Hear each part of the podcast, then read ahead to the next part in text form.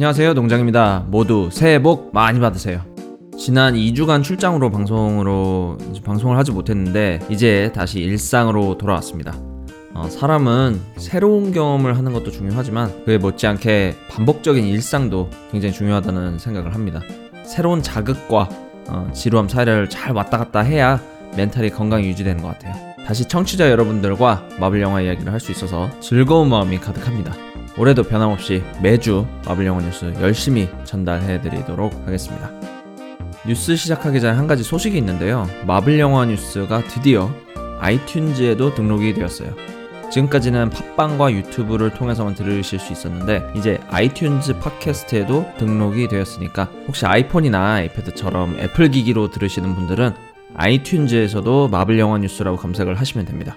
아이튠즈 팟캐스트는 아이폰이나 아이패드 기본 어플이니까 더 편하게 들으실 수 있을 거예요. 마블 영화 전문 팟캐스트 마블 영화 뉴스 33회 12월 중순부터 이번 주까지 방송 안 하는 동안 쌓인 뉴스를 긁어 모아서 한 번에 정리를 해드리려고 했는데 어, 사실 별 뉴스가 없었어요. 연말이라 그런지 빅뉴스가 없는 조용한 기간이었습니다. 그래서 바로 스파이더맨 뉴 유니버스 리뷰를 해볼게요. 일단 제 감상은요. 스파이더맨 뉴 유니버스. 제 감상은 인생급 애니메이션이었다. 이렇게 정리를 할 수 있을 것 같아요. 친구랑 보고 나오는데 진짜 재밌었다. 이 말이 계속 나오더라고요. 내용 전개가 쉴 틈이 없고 캐릭터 하나하나 다 정이 가고 버릴 캐릭터가 없고 제 개인적 기대치가 상당히 높은 영화였는데 이 영화는 그 기대치를 넘어버렸어요. 너무 좋았습니다. 다음 주에 한 번 더 보려고요. 너무 재밌었거든요. 그래서 리뷰니까 어, 하나하나 짚어보면 처음에 이제 애니메이션 스타일 조금 세부적으로 얘기를 해볼게요. 일단 이 영화의 가장 눈에 띄는 점은 정말 애니메이션 스타일인 것 같아요. 애니메이션 영화가 2D에서 3D로 넘어가고 소위 말하는 픽사 스타일이 궁극의 애니메이션 스타일이라고 생각을 했었는데 스파이더맨을 보니까 또 생각이 달라지더라고요. 흡사 만화책을 보는 듯한 3D 애니메이션이었고 색감이 색감도 너무 독특하면서 역동적이고 과장된 캐릭터 디자인이나 동작도 매우 신선했습니다. 그 Spider People들이 스파이더맨 캐릭터들이 web, web swing을 할 때 그 팔, 다리, 얼굴이 이렇게 쭉 늘어나는 모습이라던가 킹핀의 그 극단적인 거북목이라던가 아니면 색깔이 그 색감이 상황에 따라 지멋대로 변하는 연출이라던가 기존에 없던 스타일인데 어, 사람을 확 사로잡는 이 매력적인 스타일이라 반했습니다. 눈이 정말 정말 즐거웠어요. 다음은 캐릭터 이야기로 넘어가 보면 버릴 캐릭터가 정말 하나도 없었던 것 같아요. 전 마일즈 모랄레스 스토리를 사실 거의 모르는데 이 영화 하나로 마일즈가 너무 좋아졌습니다. 부모님, 삼촌과의 그 관계가 굉장히 있을 법 하면서도 그 톡톡 튀는 느낌이 있었던 것 같아요. 아, 참고로 이 리뷰는 스포일러 얘기할 겁니다. 어, 스포일러 듣기 싫으시는 분은 잠깐 여기서 일시정지 하시고 영화 보신 후에 다시 들어주세요. 자, 그럼 여기서부터는 이제 스포일러 얘기하겠습니다. 아버지가, 마일즈의 아버지가 그 기숙사 문에 대고 이야기하는 장면, 그 장면에 눈물이 좀 나더라고요. 어, 그렇게 극적이고 감동적인 장면은 아닌데 어, 일, 상에 얼마든지 있을 법한 장면이면서도 그 찡한 장면이라 괜히 눈물이 났습니다. 그리고 마일즈랑 어머니랑 이야기를 할 때 스페인어를 좀 섞는 대사 연출도 상당히 마음에 들었고요. 왜냐면 마일즈가 아프로 히스패닉 어, 계열의 캐릭터인데 그 부분을 굳이 설명을 이것저것 많이 하지 않고 스페인어를 섞는 대사로 어, 자연스럽게 이렇게 녹여든 게 아주 스마트했던 것 같아요. 삼촌과의 관계도 어찌 보면 전형적인 슈퍼히어로스러운 설정이라고 할 수 있지만 둘의 그 삼촌과 마일즈의 친구 같은 느낌을 너무 연출을 잘해서 그런지 전 삼촌이 그 킹핀의 부하인 거 알면서도 두근두근 하더라고요. 아무튼 마일즈는 그랬고 다음은 배 나온 피터 파커 스파이더맨. 어, 완전히 그 아재가 되어버린 피터 파커 진짜 마음에 듭니다. 히어로가 항상 근육질에 말끔할 수는 없죠. 정말 정이 가는 피터 파커였습니다.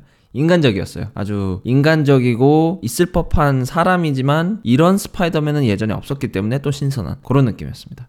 다음은 페니 파커. 뭐 스토리가 많이 없어서 캐릭터가 이렇다 저렇다 이제 얘기할 거 많이 없지만 그 스파이더 로보트의 움직임이 상당히 멋있었고 디자인도 멋있었고 어, 스파이더 피플 중 가장 똑똑한 캐릭터 이미지가 있었던 것 같아요.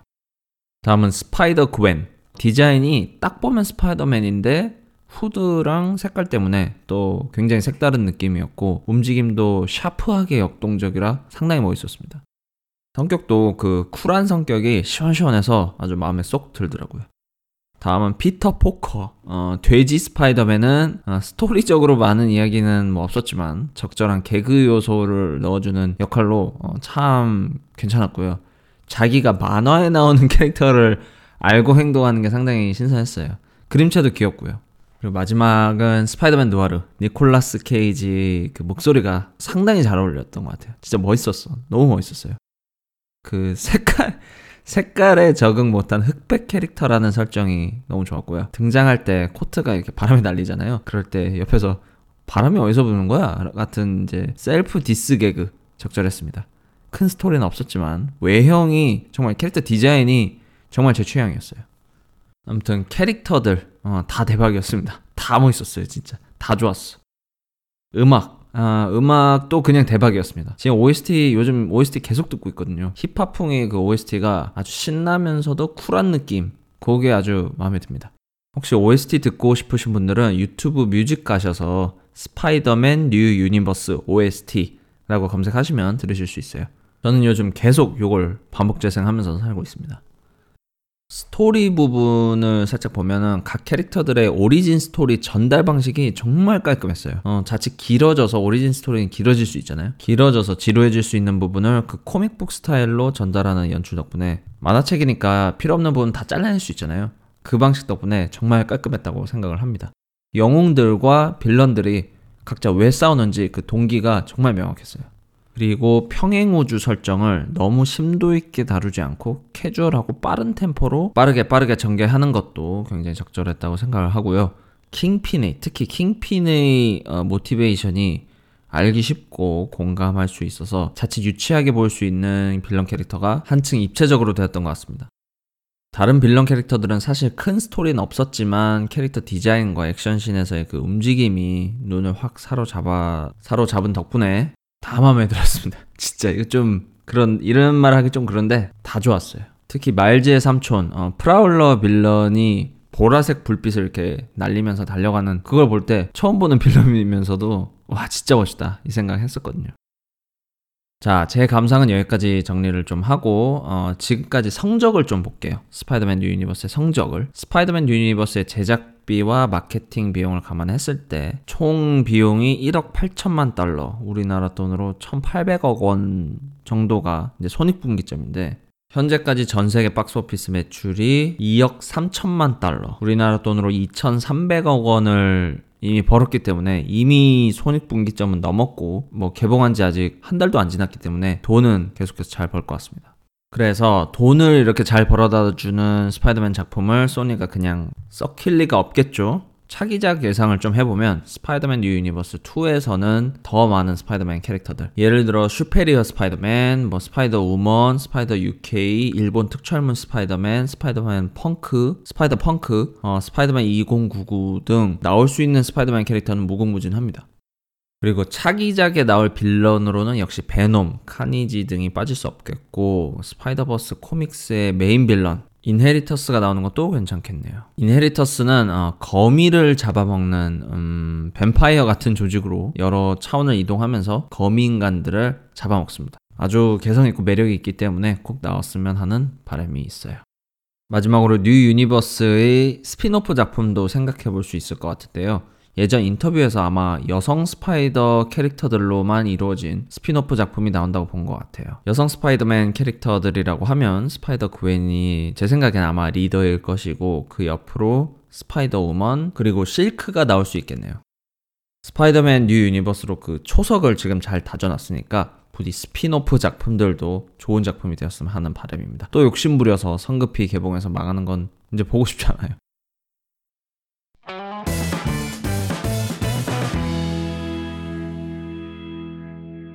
MCU 명대사 뽑아보기 이번 주는 어벤져스 인피니티 워입니다. 인피니티 워 어, 트레일러를 트레일러의 그 캡틴 아메리카가 타노스와 이제 맞대결하는 장면을 제가 그 트레일러를 보면서 두근두근 했던 게 얼마 전 같은데 벌써 나온 지 1년 가까이 되는 영화입니다. 제가 다른 팟캐스트에서 들었던 표현인데 인피니티 워를 묘사하는데 아주 적절한 표현인 것 같아요.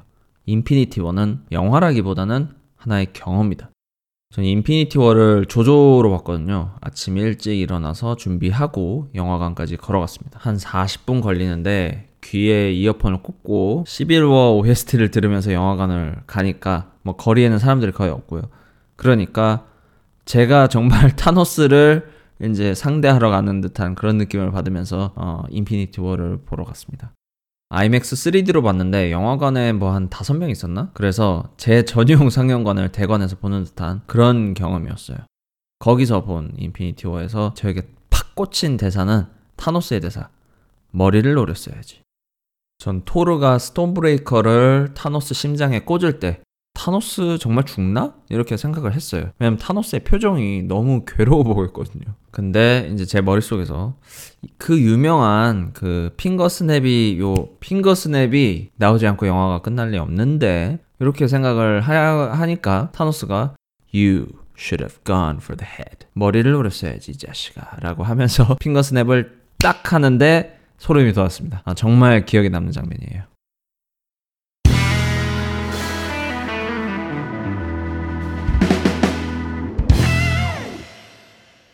청취자 코멘트 읽어볼게요. 유튜브에 맛있는 들깨님.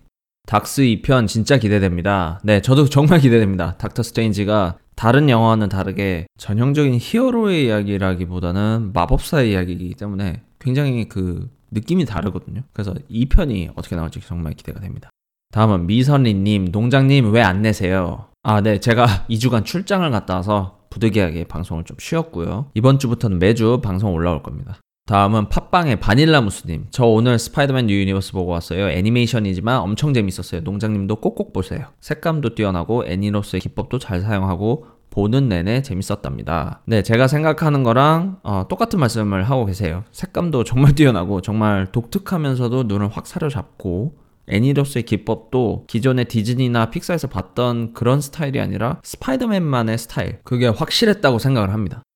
다음은 쿠다리 15님. 마블 영화 열심히 챙겨보고 있는 1인입니다. 마블 소식에 목이 말랐었는데, 목말랐는데, 무심코 검색해본 팟빵에서 유일한 팟캐가 있어서 들어봤는데 설명 너무 잘해주셔서 정주행 중입니다. 너무 감사해요. 부부가 영화 취향이 비슷해서 영, 마블 영화는 무조건 개봉날 보고 있는데요. 이번 스파이더맨 뉴 유니버스는 안 보고 싶다고 해서 어제 심야에 1시간이나 차를 몰고 가서 심야 영화를 보고 왔어요. 늦은 밤이라 그랬는지 모르지만 저 같은 남자분들이 상당히 많아 많이 혼자 혹은 친구들끼리 335와 계셨다는 점과 그때 그 상영관만 그랬을지도 몰라요. 스타일이 너무 좋은 애니메이션이네요. 시간 가는 줄 모르고 봤습니다. 이제 피터 파커를 디즈니로 보내고 마일즈랑 베놈으로 태세 전환을 하는 모양인데 홈커밍에서 에런 삼촌이 나왔어서 질문 드려요. 양쪽 다 마일즈 모랄레스가 나올 수도 있는 건가요? 애니와 실사의 차이이긴 하지만요. 네, 쿠다리 15님 마블 영화 뉴스 찾아와 주셔서 너무 감사드리고 저도 제 아내랑 영화 취향이 비슷해서 마블 영화는 뭐 개봉날은 아니지만 개봉 주에는 이제 보고 있습니다. 그래서 마일즈 모랄레스 질문을 이제 주셨는데 홈커, 말씀해 주신 것처럼 홈커밍에도 그 에런 삼촌이 나왔죠. 그 트렁크에 이제 손이 붙은 삼촌이 나와서 이제 그 사람이 이제 에런 삼촌인데 저는 둘 다 나올 가능성이 충분히 있다고 생각을 합니다. 왜냐면 영화에서 나오든 애니에서 나오든 애니에서는 그냥 평행세계라고 퉁치면 되잖아요. 그리고 이미 피터 파커도 여러 명 나왔고 애니에서 어, 홈커밍도 피터 파커고 그래서 충분히 가능성이 있다고 생각을 하고요. 다만 마블 스튜디오 쪽에서는 최대한 다른 회사들의 간섭을 받고 싶어 하지 않기 때문에 마블 시네마틱 유니버스의 스파이더맨과 소니 쪽에서 이제 진행하는 스파이더맨 뭐 애니메이션이라든지 아니면 베놈 영화라든지 기타 스파이더맨 관련 캐릭터들 영화는 아마 거의 접점이 없을 겁니다. 소니 측에서는 어떻게든 마블 시네마틱 유니버스 덕을 보고 싶어 하지만 마블 시네마틱 유니버스 측에서는 굳이 소니의 스파이더맨 세계관을 편입시켜서 어, 보는 사람을 헷갈리게 할 필요가 없기 때문에 두 세계관은 서로 교차하지 않고 평행으로 갈 가능성이 높다고 생각을 합니다. 물론 약간의 Easter egg나 뭐 패러디 정도는 할 수 있지만 기본적으로는 분리된 세계관으로 갈 가능성이 높기 때문에 마블 시네마틱 유니버스 측에서도 마일즈 모랄레스가 나올 가능성은 충분히 있다고 생각을 합니다. 아이튠즈에도 한 분이 리뷰를 달아주셨네요. 어, VDTER님, 잘 들을게요. 얼마 전 유튜브를 듣다 레진의 독일 만화 작가라는 걸 보고 반가워서 유튜브 영상을 정주행했었습니다. 팟빵만 하신다고 해서 아쉬웠는데 아이폰 유저라 잘 듣겠습니다. 네, 이제 아이튠즈에도 계속 올라오니까 매주 많이 많이 들어주세요. 국내 최초 마블 영화 전문 팟캐스트 마블 영화 뉴스는 팟빵, 아이튠즈 또는 유튜브에서 마블 영화 뉴스 이렇게 검색을 하셔서 들어오시면 되고요. 청취자 의견 또는 질문은 댓글 달아주시면 다음 방송에서 읽고 답변을 해드립니다. 2019년은 마블 영화의 전환점이라고 할 수 있을 만큼 중요한 해입니다. 3월에 캡틴 마블이 개봉을 하고 4월에는 어벤져스 엔드게임 여름에는 스파이더맨 파프롬 홈이 예정되어 있고 그리고 디즈니 자체 스트리밍 서비스 디즈니 플러스도 올해 런칭이 예정되어 있습니다. 디즈니 플러스에서는 마블 시네마틱 유니버스 드라마가 3개 아, 스칼렛 위치, 로키, 윈터 솔저 앤 팔콘 이렇게 3개가 확정이 되어 있고요. 뭐 더 나올 수도 있죠. 정말로 새로운 2019년이 될 것 같습니다. 그럼 전 다음 주말에 다시 돌아오겠습니다. 즐거운 주말 보내세요. 감사합니다.